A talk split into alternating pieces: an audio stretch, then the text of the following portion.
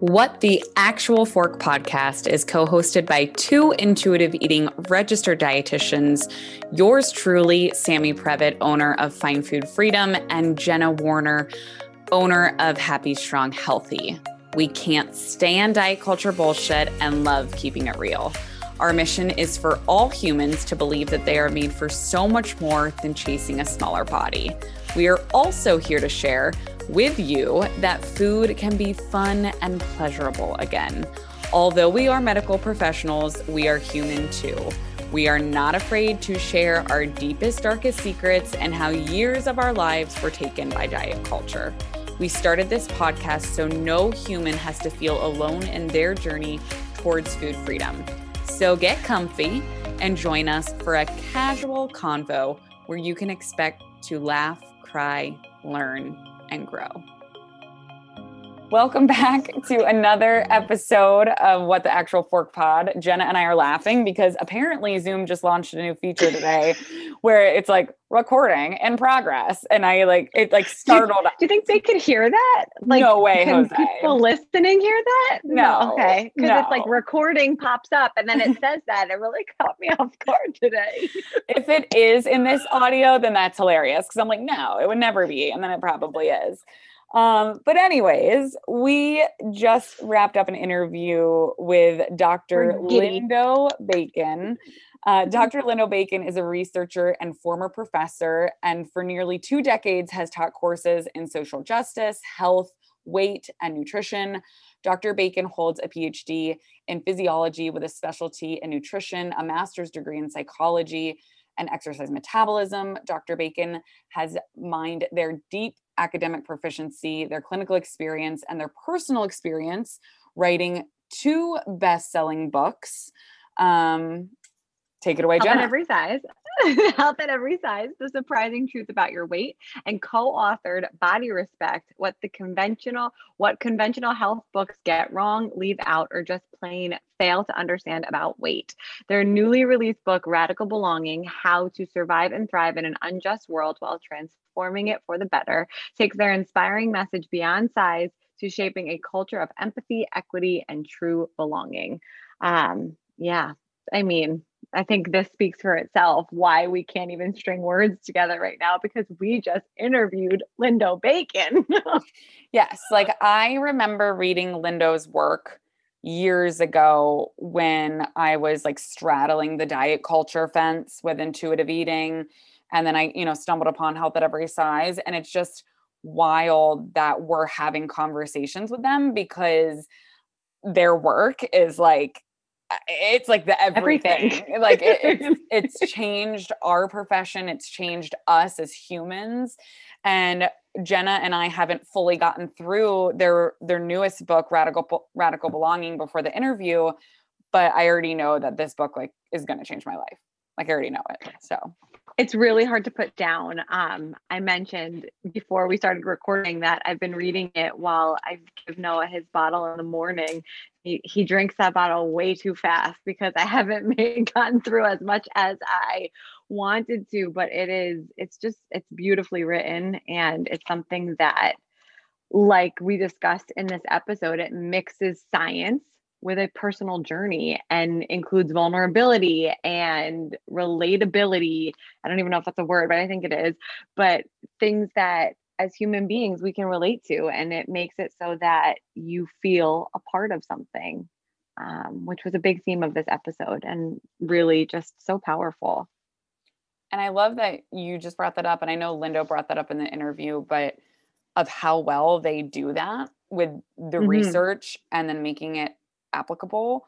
And I think that's what, when we look at Health at Every Size, when we look at intuitive eating practitioners, that's the magic, right? Because if you can't make it understandable to people, if you can't connect with people, then you can have all of the knowledge in the world, but how are you going to help people? And so, wow, Lindo just has so many gifts. It's just, it's wild. It's also rare that a scientist also shares in that way too, right? Yes. I don't even want to say anything more. I want everybody to just listen to this, but it's very rare. And this conversation was one where I think my jaw was just like open the whole time, because I still can't believe that it just happened. But I'm excited for everybody to listen, and so grateful for this time. Yes. So without further ado, enjoy our episode with Dr. Lindo Bacon. Thank you, Lindo Bacon, for being here with us today. Welcome back to another episode of What the Actual Fork podcast. We are beyond excited for today's guest. So thank you, Lindo, for sharing your time with us. Oh, looking forward to kicking back and having some fun now. Yes. So I didn't say this before we started recording, but I am on vacation in New York City right now. And I made sure with my husband, I'm like, we're packing a library because I have a very important interview with one of my favorite authors. So we're going to start today's interview, Lindo. We love to just ask, it's a very general question, but you can take 30 seconds or 30 minutes to answer. What makes you, you, and how did you get to where you are today professionally? So truly, you could take the entire interview answering this question if you want, but whatever comes up for you, we would love to hear. Sure. I actually will try to keep this short so we can get on to some other things too. What makes me me? Well, let me actually focus professionally. One of the things that I feel like I do best is I'm a translator. I'm a scientist, so I'm well-versed in all the scientific literature, and I can speak that language. I've got 3 graduate degrees behind me, and in a lot of different fields. You probably just heard me hesitate a little. I'm having bad back problems, and if I breathe the wrong way, I get this sharp pain. So it catches my voice every once in a while, which is weird. So I just want to acknowledge that. You'll hear that. Okay. So anyway, I can speak the scientific language, and I've learned the stuff in 3 different disciplines. But what I like best is being able to translate that so it serves meaning in people's lives. And that's what I do in my writing. That's what I do in my public speaking. And maybe you'll see all that stuff in action today. And I think that is something that definitely makes me unique, because I feel like the scientists don't do a good job often of making their work applicable, or at least showing people how their work is applicable to us having better lives. So that's one part of your question, and I've actually forgotten the other aspect. So if anything else is important to you can ask again, or we can move on. I love that. I think that's an amazing answer, and it couldn't be more true, because I think, as Jenna and I are both dietitians, in the nutrition world, sure, you can have a lot of research under your belt or understanding or knowledge. But if you can't sit down and talk to someone about, their relationship with food and hold space and really have that connection, then what is the knowledge, right? It's if you're not able to communicate. So that was beautifully put. Exactly. And I think another thing that extends off of that is that I try to be really vulnerable so that I can use my experience to kind of help everybody relate to whatever it is we're talking about. So before this interview, for example, I do what is routine before I go into any kind of interview or public speaking. I take a few minutes to meditate and just clear my mind of anything else, so I don't have anything prepared in my mind that I want to get across, but I switch into just being present in the moment. Now, one of the results of that is I sometimes end up saying some rather stupid stuff because it's unrehearsed and maybe not so articulate. But I think too that there are so many advantages we get to being able to be real with one another, and to recognize that, hey, all of us have some kind of struggles that we're dealing with around whether it's eating or body acceptance. And we have common ground to relate on. And one of the reasons that's true is because we all live in the same toxic culture that makes it difficult for anybody to enjoy food and their bodies. I was going to make a corny nutrition joke about how, as a translator, you're turning things into digestible information for people, but I feel like the time has passed. No, it works. Does it still work? Okay. Did it land okay? I love the meditation aspect because it's something that, when I was pregnant specifically, was one of the only things that I tried to consistently do for like 5 minutes a day. And I felt a lot of days that when I didn't do that, I definitely felt the impact of that. And we haven't had anyone on our podcast that has mentioned even meditation at all as a form of stress relief. So thank you for sharing that. Is there anything in particular meditation wise you follow, any practices? I'm just curious. Mostly I just like to follow my breath. And for me, it's a way of just being in the present. And I don't find that meditation works so well for me in terms of stress release. And particularly if I'm having a stressful moment and I meditate, what it does is it seems to magnify it at first. But I think that one of the things that meditation has done for me is it's given me the ability to sit with things and not be reactive. And I think that that is one of the most important skills we need, particularly when we're talking about food, because like there's some people, for example, like some people that have eating disorders and may eat when they get upset or, some kind of strong emotion comes up. If they can find a way to just kind of sit with the emotion instead of immediately going to soothe it through food, there's something to be learned there. And that's not a skill that we're taught. Most of us don't learn skills of sitting with our emotions. And that's why a lot of us end up reaching to food and to other substances as a way of avoiding it. And I think the same thing happens in terms of having good relationships with people. If you're really reactive and you're coming and you're not able to kind of have empathy for the other person and develop good connection. So for me, that's one of the strongest things that meditation has given me, is that ability to kind of be in the present moment. It's really powerful. Thank you. Absolutely. And I think it's such a great way you brought it back to food and being present. And it's so funny whenever we work with clients and, as intuitive eating professionals, it's usually not about the food, right?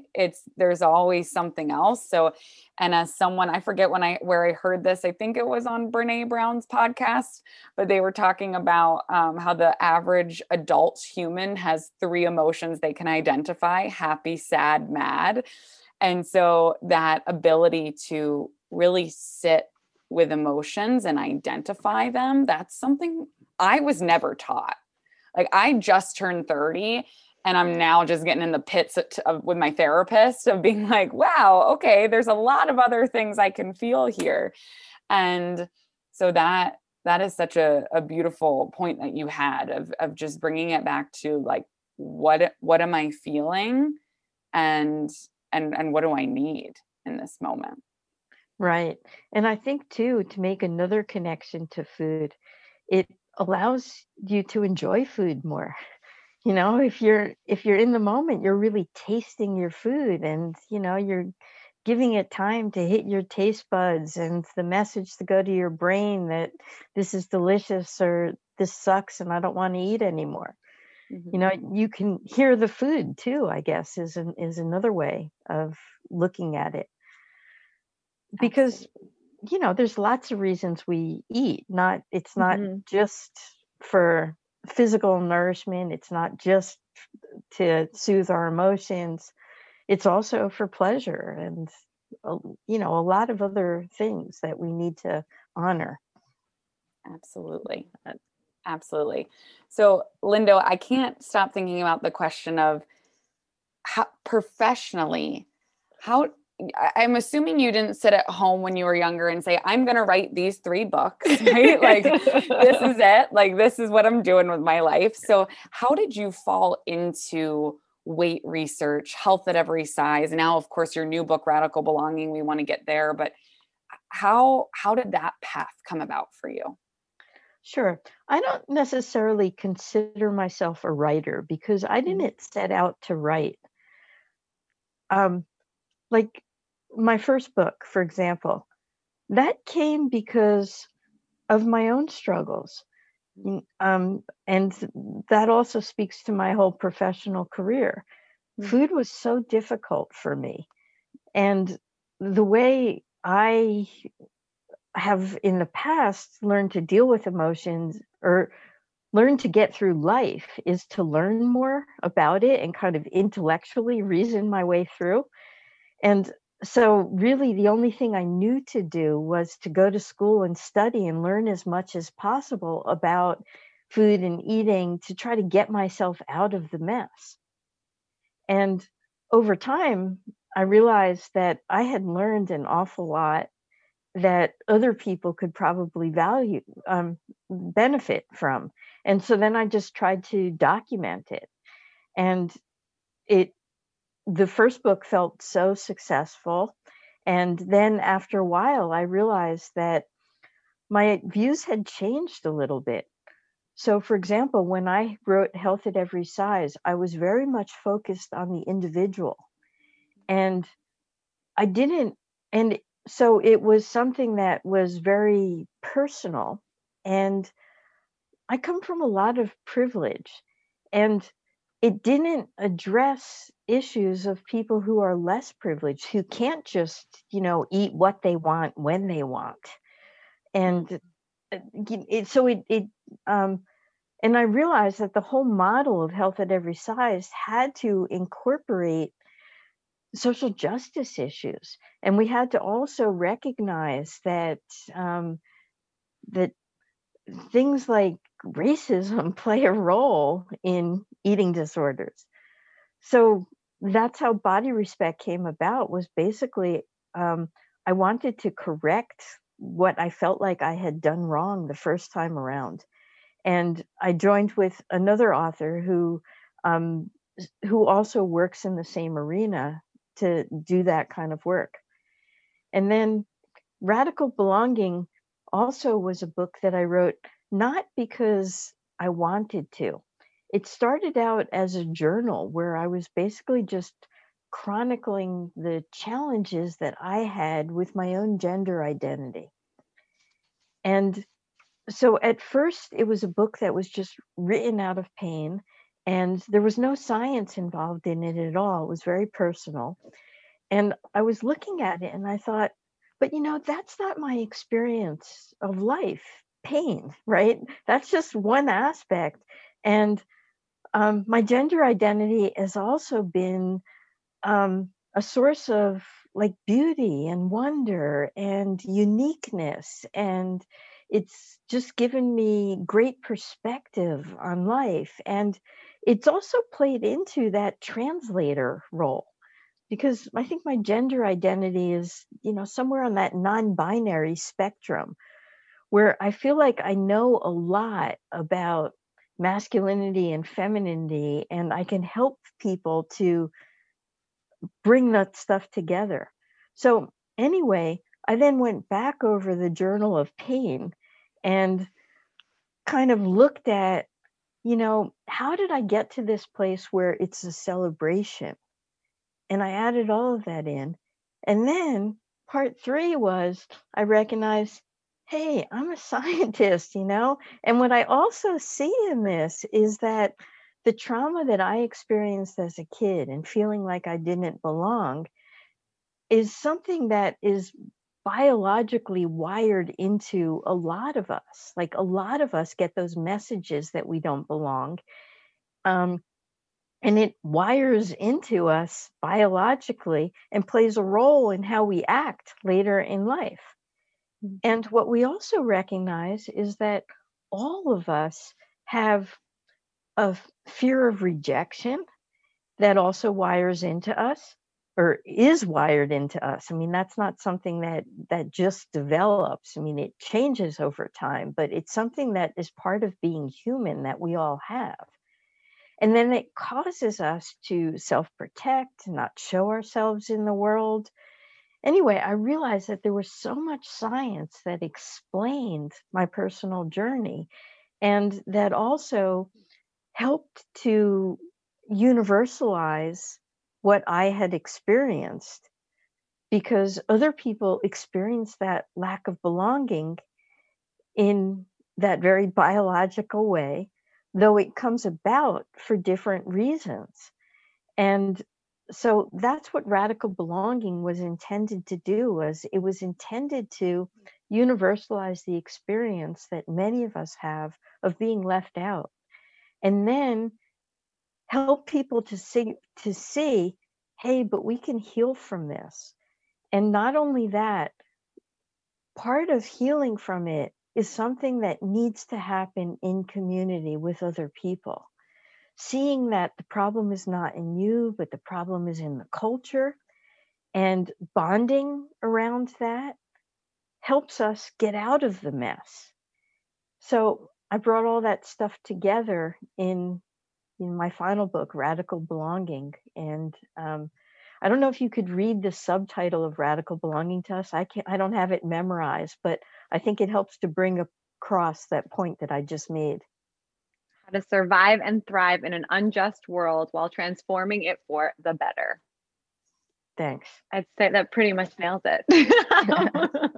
And I was also blown away from the first page of the preface of the book, where you said, I write this in April 2020 in the midst of the coronavirus pandemic. And I started reading this in May 2021, like not so far later, where we're still in the middle of the pandemic. And in here, you've written just so much beauty to share with people during a time where I believe everybody can relate to a page in this book, which is really powerful.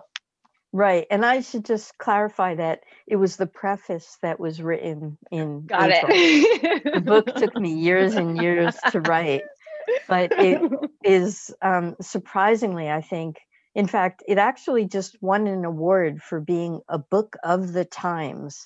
Mm-hmm. And so it was really easy for me to just go back and write that preface and just help people to make the connections to why it's so important today. I mean, certainly we can see that these social justice issues are in the forefront right now. Mm-hmm. Now, they were always there, so that's why I was able to write about them years ago. But now they're in our face to see and to reckon with. Mm-hmm. Yes. And just thank you for your vulnerability in all of your books, like you said, using your own personal experiences, but you know, going through Radical Belonging and looking at some of the different sections of it, there's just so many parallels where this can, you know, I know you said looking at your gender identity was where that stemmed from, but then even just looking at, you know, diet culture, right? And people struggling with their relationship with food or their relationship with their body. Using my own self, I'm going through, you know, 2+ years of infertility struggles and talking about, you know, the shame that's involved in that and the struggle of connection of, you know, there's so much in this book that I related to that I was like, they're not even talking about this, but this is what's coming up for me. And I think that it's such a great extension for any of our clients that are struggling with relationship with food, with relationship with body, whether it's, you know, their sexual orientation, gender, race, like there's just so much of, you walk through all of the different stages that are just so important to sit through. And so just I just want to say thank you for your vulnerability, because it helps. I hope you already know this, that you've helped thousands upon millions of people, but I cannot wait for more people to get their hands on this, because I think it's going to be so powerful. Well, I certainly appreciate that acknowledgement. in part because it's hard being so exposed in the world. And it, so I need the reinforcement to keep coming back to me that it's important and it's valuable. Yeah. And you've normalized, and you mentioned this when you were speaking about it just a couple minutes ago, but the normalization of fear to healing and how it's not a direct line and what is necessary to get to that healing phase and what that journey then becomes with incorporating more people with you. And, you know, it takes a village, right? And having that support network and helping people understand whatever it is that they're working through, that you don't have to do it alone.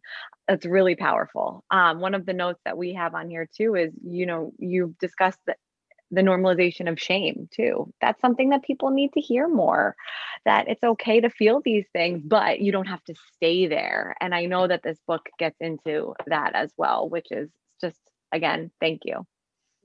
Right. And I think a lot of people are surprised to know that things like fear and shame are biologically wired into us as survival mechanisms to keep us safe. You know, there's a lot of value in them if we can work through them. And it's also what connects us to other people. And I know that when we feel ashamed of something, we want to hide it from everybody else because we really feel like there's something wrong with us. And yet it's so fascinating to realize that one of the best and easiest ways to get out of shame is when you share it with others and you share that space and you realize that, no, it's not you that's messed up. Like, you're human. And this is what we all share in common.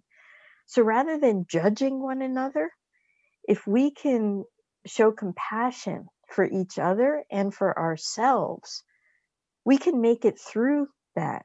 So it's connection that heals us. And it's, you know, and this is our humanity. We were meant to do this, and we need to do this in order to survive. It's so well said. And I know for both Jenna and I do individual counseling with clients, but also group counseling. And I think, I don't want to speak for Jenna, but I know from what I've heard from her, but with our group counseling, that is some of the most rewarding work because we get to sit alongside our clients and they get to connect and recognize that they aren't the only ones that struggle with food or body. And I truly believe that that's more powerful than anything, to know that you're not alone when you're really in the pits of that fear and that shame. And that's a big part of help being pulled out of that. So I love that. And I think it's so important. And I know for myself, group connection is just so, so powerful and so important. Right. And I think that a lot of people go into support groups or therapy groups with the idea of learning something concrete. And I don't think that's their power. I think that the power comes from just being there with other people. And that's transformative. And you often can't really point to anything in particular that was said, but they can be so, so healing, as you're mentioning. It's the feeling that you get when it's over, when that meeting's over, when the phone call's over, when the Zoom meeting is over, when you're leaving that, right? Like, I couldn't agree more that I'm in a group therapy program where I have no idea what we talk about, but the feeling that I have when I leave the program, I'm like, that was the best hour of my month. Like, that was it. I really couldn't remember what we talked about last month at all, but that is just so powerful. It gives you this feeling, this emotion, this sense of belongingness, that somebody else is feeling what you are. That is so powerful. And a book can take you there too. Radical Belonging by Lindo Bacon. This will go on YouTube. Yes, shameless plug that we will absolutely be adding this to all required reading lists that we put out there. So we'll definitely close out with a few questions. I wanted, if it's okay, to ask rapid fire of just, we have so many clients that we recommend reading Health at Every Size. So I felt like I had to ask because I just want to hear it come out of your mouth, because you are the author of Health at Every Size. When somebody asks you, what is Health at Every Size? Like, how do you answer that very eloquently and like a elevator pitch way? You'd think that having written this book 13 years ago that I would have an elevator pitch down. But the fact is that the truth is I don't. But I will, let me just see what I can come up with here. Health at Every Size is a way of acknowledging that we all deserve to feel good and appreciate our bodies. And it gives us the means to get to know ourselves, to trust our bodies in a culture that tells us we're not allowed to. And it does that with the awareness that these issues are social in nature and are very much impacted by how the environment views us. So it has to bring in what we call the social determinants of health, things like ageism and racism and, you know, how disability affects us. So I think that the elevator bell must have rung a few minutes ago, but there's something for you. That's perfect. I mean, your work is something that Sam and I talk about with every client that we've ever worked with. So to hear that come out of, I'd want to ride that elevator up and down a couple more times with you to keep picking your brain, because it's just so powerful. It really is. And it's a surreal moment sitting on a podcast with you, Lindo, because we, like we said, we use your work with everything that we do. And it's so important. And I feel like we so often just throw the term out there, Health at Every Size, and use it. And I know people hear it on our podcast, but for them to be able to listen to this and hear Lindo Bacon state Health at Every Size, I think it's really powerful. So that's really sweet. And I also want to give acknowledgement to a wonderful organization, an organization that has actually trademarked the name Health at Every Size. It's not me. Like, Health at Every Size existed long before I wrote my book. So the name of the organization is a wonderful organization that you might want to join, because it helps to bring you in like-minded community. And it's called ASDA, the Association for Size Diversity and Health. And they're doing a really wonderful job of defining Health at Every Size, training people in it, and building community. Thank you so much. That's such a perfect segue of putting together your Health at Every Size book, Radical Belonging, bringing in community, like-minded people. So it's such a perfect way and to show tribute to them as well. So that's perfect. As we close out this interview, we always like to ask, Lindo, if you could leave the listeners with just one piece of information. So if they don't remember anything else from our podcast, they forgot everything we just talked about, what would you want them to remember? Something that we didn't even talk about. And even better.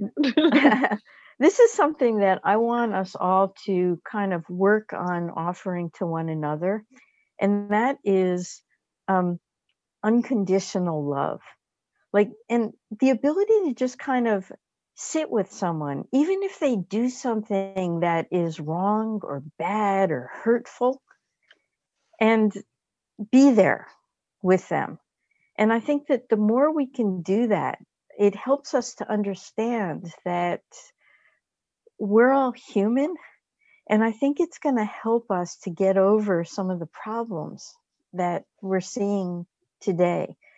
And I want everybody to know too that you all deserve that. Like, your relationship should be giving that to you. You don't need to stay in relationships where you're not respected and valued.